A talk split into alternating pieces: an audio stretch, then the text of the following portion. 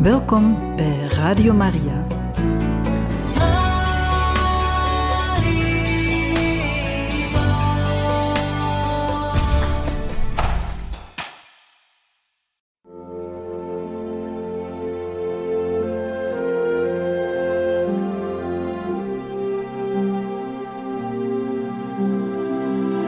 Beste luisteraars van Radio Maria, welkom bij het programma Catechismus.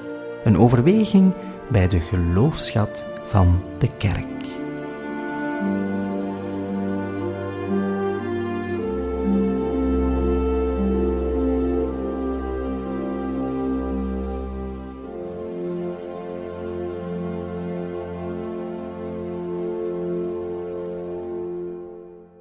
Van harte welkom, beste luisteraars, in het programma Catechismus.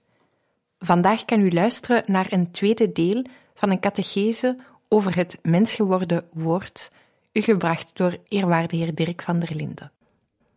Het brood is uit de hemel neergedaald om ons te verkwikken en te voeden, om ons te laten proeven hoe teder, hoe lief God wel is, om ons eeuwig leven te schenken, om ons Gods glorievolle identiteit mee te delen. Om ons reeds op aarde een anticipatie te geven van het hemels gastmaal. Het kindje Jezus is ter wereld gebracht in Bethlehem, en de naam van deze stad betekent stad van brood. Het kindje is ook geboren in een kribbe Waarvoor dient een kribbe anders dan om voedsel te geven aan de dieren, zoals aan de os en aan de ezel? Christus is het voedsel uit de hemel neergedaald, brood uit de hemel, panis de cielo. Niemand van ons kan zo zacht zijn als Jezus zelf. Zo teder, zo minzaam is God op aarde gekomen in dat kleine kindje, met kinderoogjes, kinderwimpertjes, kinderteentjes, met de lieftalligheid eigen aan elk kind. En het kindje ligt in de meeste kribben met zijn armpjes opengespreid, alsof het wil zeggen: Pak me maar eens vast, ik ben hier voor u. Ik ben er helemaal voor u en voor alle mensen van alle volken. Het blote, broze kindje Jezus brengt aan alle mensen met een ontvankelijk hart deze blijde boodschap. Jullie worden allemaal bemind en wordt met mij kind van de Vader. Word kinderen van God. Word zusters en broers van mij en van elkaar. Toen wij als mensen verloren waren en uitzichtloos en niet wisten waarin of waaruit, is God zelf willen naderen om mee te delen hoezeer Hij ons lief heeft. In zijn eerste briefje schrijft de evangelist Johannes: Het leven dat bij de Vader was, is verschenen. En het heeft zich aan ons getoond. Dierbaren, de eenvoud, de deemoed, de schuchterheid, de timiditeit waarmee Maria en Jozef in de kerststal bij de kribbe aanwezig zijn, is om op onze beurt ook stil te worden. Zij vragen geen enkele aandacht voor zichzelf, maar ook geen enkele. Zij kijken naar het kindje, zij beminnen het kind, zij aanschouwen het kind. Daar ligt de grootste rijkdom van heel de mensheid. In het kind Jezus. De redder van de wereld, de medicus mundi, de verlosser, de heiland, of welk ander woordje je ook zou vinden, hij is bij ons geboren, opdat wij zouden herboren worden tot kinderen van God. Elke mens die het kindje Jezus aanbidt en zelf kindje durft worden, heeft in het woord kindje reeds de eerste letters van het woordje Jezus. Iedere christen die de eenvoud van het kindschap wil bewaren, is met Jezus welbemind kind van de Vader. Het kerstekindje roept ons op om te denken aan onze geboorte en aan ons doopsel, want toen werden wij herboren tot kinderen van God. In ons menselijk leven is de Heilige Geest binnengestroomd, opdat wij net als Jezus en met Jezus en door Jezus en dankzij Jezus en in Jezus thuis zouden komen bij de Vader. Want daar ligt onze grootste vreugde. Wij krijgen een eeuwige thuis bij God, die tot dan toe nog een verborgen God was. Maar in Jezus openbaart Hij zich ten volle. Gelukkig wie als Maria en Jozef God vrezend zijn. Je zou zeggen, God vrezend zijn geeft precies de indruk dat we, dat we schrik moeten hebben voor God, maar de echte Godvrezendheid, de echte timor dei, is iets zeer positiefs. Het is zoveel als wij weten dat God er is, dat God iemand is die ons door en door kent, die de ganse mensheid volgt, die iedere mens met zijn ogen kan volgen, met zijn kostbare minzame blik, wel, die God, met hem willen we rekening houden. Wat hij wil, willen wij ook. Zoals het in een Latijnse spreuk bondig samengevat wordt: idem velle, idem nolle. Hetzelfde willen, hetzelfde niet willen. Wanneer wij in het Onze Vader bidden, Vader, uw wil geschieden op aarde als in de hemel, dan bidden we eigenlijk met Jezus, Vader, datgene wat Gij wilt, is voor ons het beste. En dat willen wij ook behartigen, dat willen we ook volgen. En ook al zijn we van goede wil en doen we soms niet wat we willen, omdat we tekortschieten uit onszelf, wees ons dan genadig. Maak onze wil zuiver, stem onze wil af op U, zodanig dat we een leven kunnen leiden dat U aangenaam is. Godvrezend zijn betekent dat we graag behartigen en volbrengen wat God doet, en weten dat dit ook tegelijk voor ons voorspoedig zal zijn en ons vrede zal geven. De timor dei, of de vreze Gods, betekent eigenlijk: ik houd zoveel rekening met God dat ik graag realiseer wat Hij wil of wat Hij van mij verwacht. Ook Sint Jozef is een en al vreeswekkend naar God toe. Wat God van hem vraagt, dat behartigt gij van ganser harte. Wanneer de engel hem vraagt om het kindje de naam Jezus te geven, dan doet hij dat een en al gehoorzaamheid. Wanneer de engel hem vraagt om Maria zonder schrik tot zijn vrouw te nemen, omdat het kindje in haar schoot van de Heilige Geest komt, dan volbrengt Jozef deze opdracht en neemt Maria en het kind tot zich.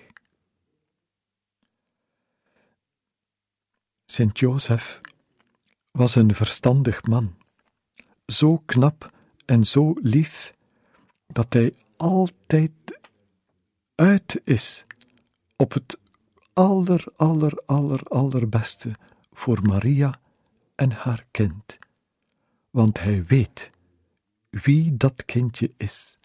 Zijn ogen flonkeren en schitteren wanneer het kindje geboren is. Hij is binnenin vol jubel. Al zetten de evangelisten geen enkele spot op hem, Sint Jozef bewijst daar een enorme dienst door aanwezig te zijn, door alles te behartigen alsof hij de vader zou zijn. Hij bemint Gods kind, hij bemint de moeder maagd Maria. En vanuit die ervaring, vanuit die dienstbaarheid, zouden we aan Sint Jozef de naam kunnen geven die we tot hiertoe alleen aan Maria gebruikten, zoals Maria de moeder maagd is, zouden we Sint Jozef kunnen noemen Jozef vader maagd. Al stond hij altijd op de achtergrond, hij is maagdelijk aanwezig in één en al diaconie voor de heilige familie. Hij is achtergrondelijk een van de voornaamste personen bij heel het kerstmysterie. Zo achtergrondelijk, maar zo door God gezonden. Voor het kind Jezus, maar ook voor onze families vandaag.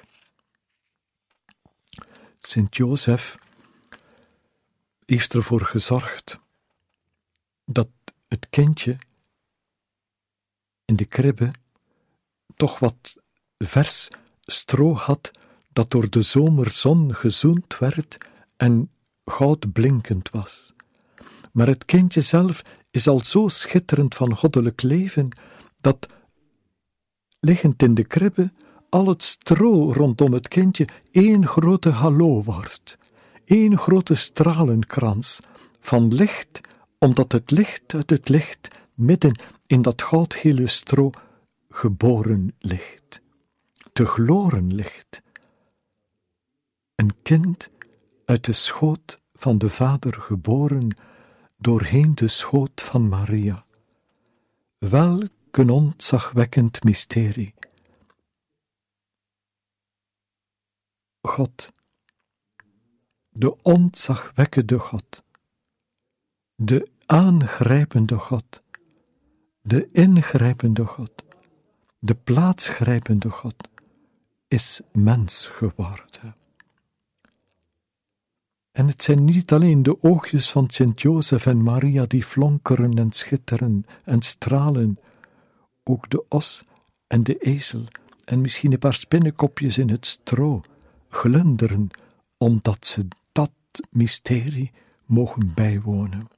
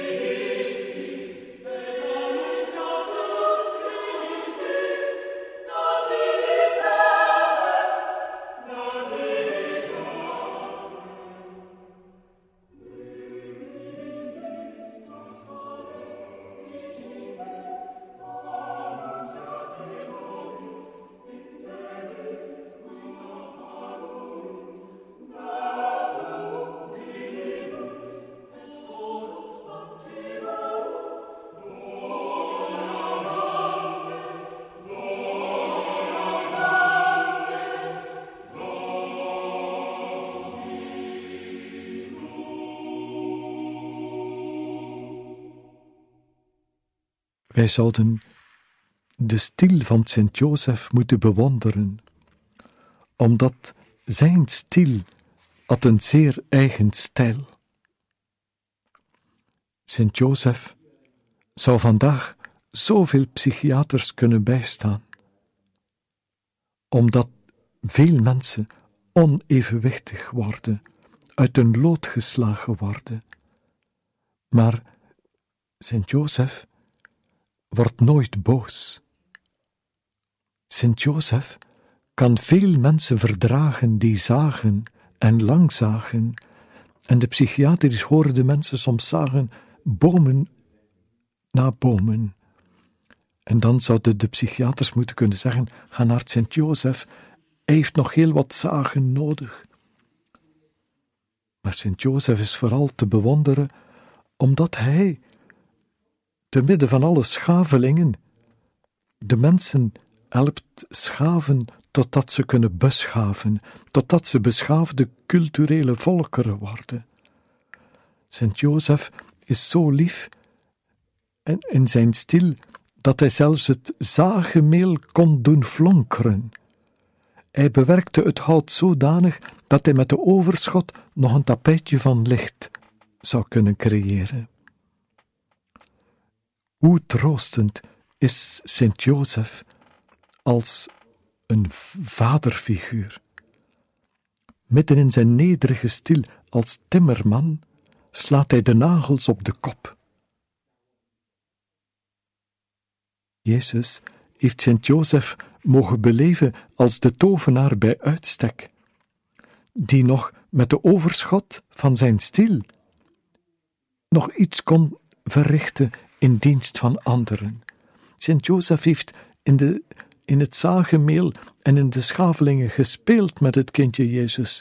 Met overgebleven brokjes en plankjes heeft hij wieltjes gemaakt en een plankje gemaakt en daar een kleine auto van gemaakt in die tijd. Sint Jozef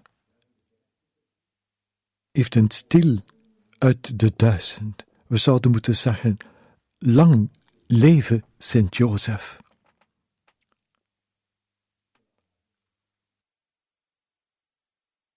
Dierbaren, tot slot wil ik u nog dit meedelen.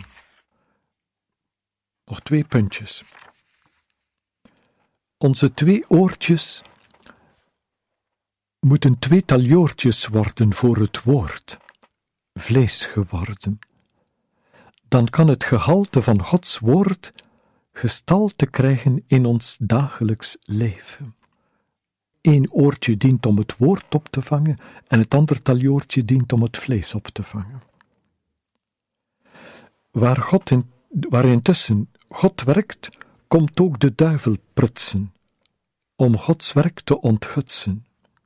Bijvoorbeeld om indruk te maken op zijn paard of op de vrienden in het café, gebruikte menige boer vroeger een vloek en zei tegen dat paard: Ju, non de Dieu, ju.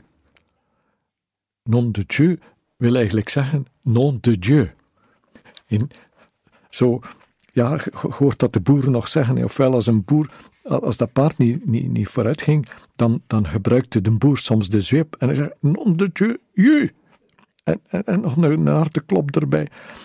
Arme paard, arme ezel, om indruk te maken, moet zelfs de duivel beroep doen op de naam van God. Zelfs die mannen in het café met een pint die zeggen God ver, die moeten de naam nog gebruiken van God, zodanig dat ze niet kunnen zonder de naam van God.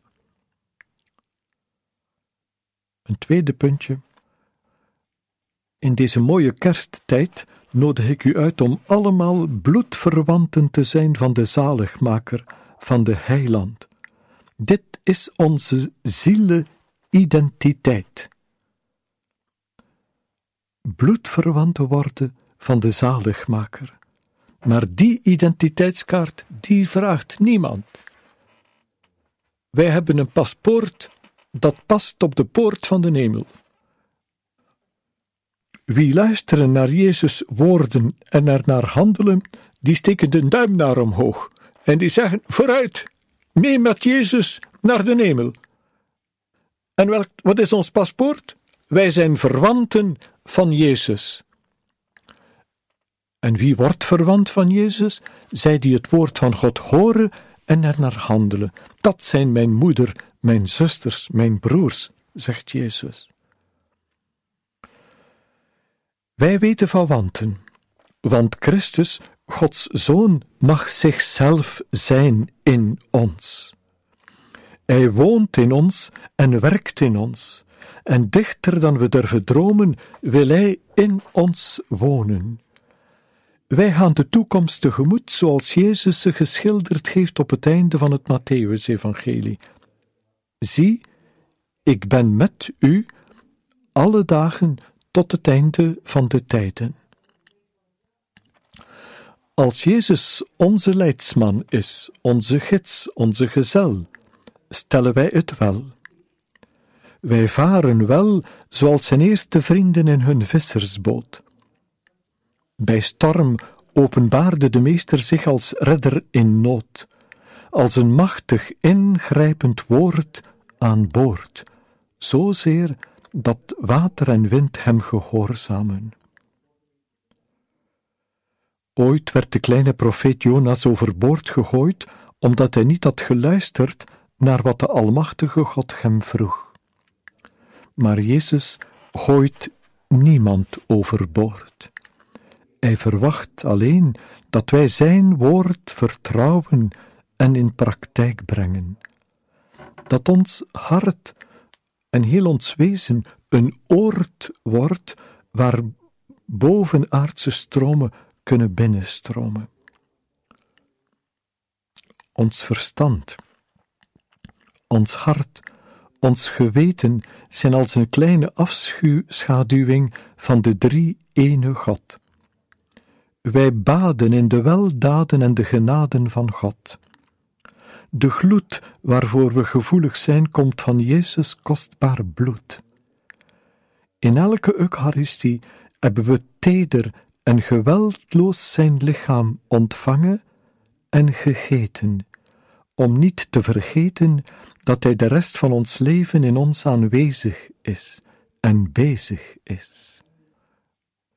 Dierbare luisteraars, wij zijn allemaal bruggetjes van het recent verleden naar de recente toekomst. Wij zijn verantwoordelijk om met gezond boerenverstand, onder bezieling van de vurige geest, ons te laten heiligen. Zo geven we hoop aan de komende generatie. Jezus wil zich openbaren in u en in alle evenwichtige gelovigen. Jezus rekent op ieder van u om zijn menslievendheid verder te openbaren. Je mag meevaren in de boot in het schip van de kerk. Vaart wel en de levenskone en doet God kennen en beminnen zoals Jezus. Zalige kersttijd.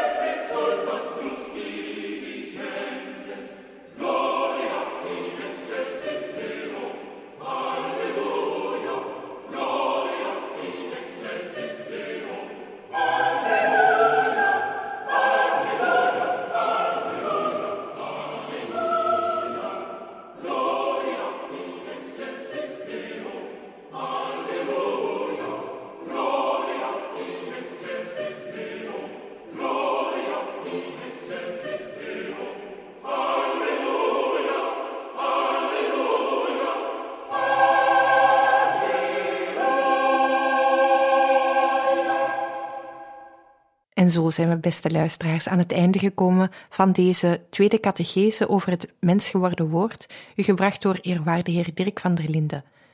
Radio Maria wenst u nog een zalig kerstmis.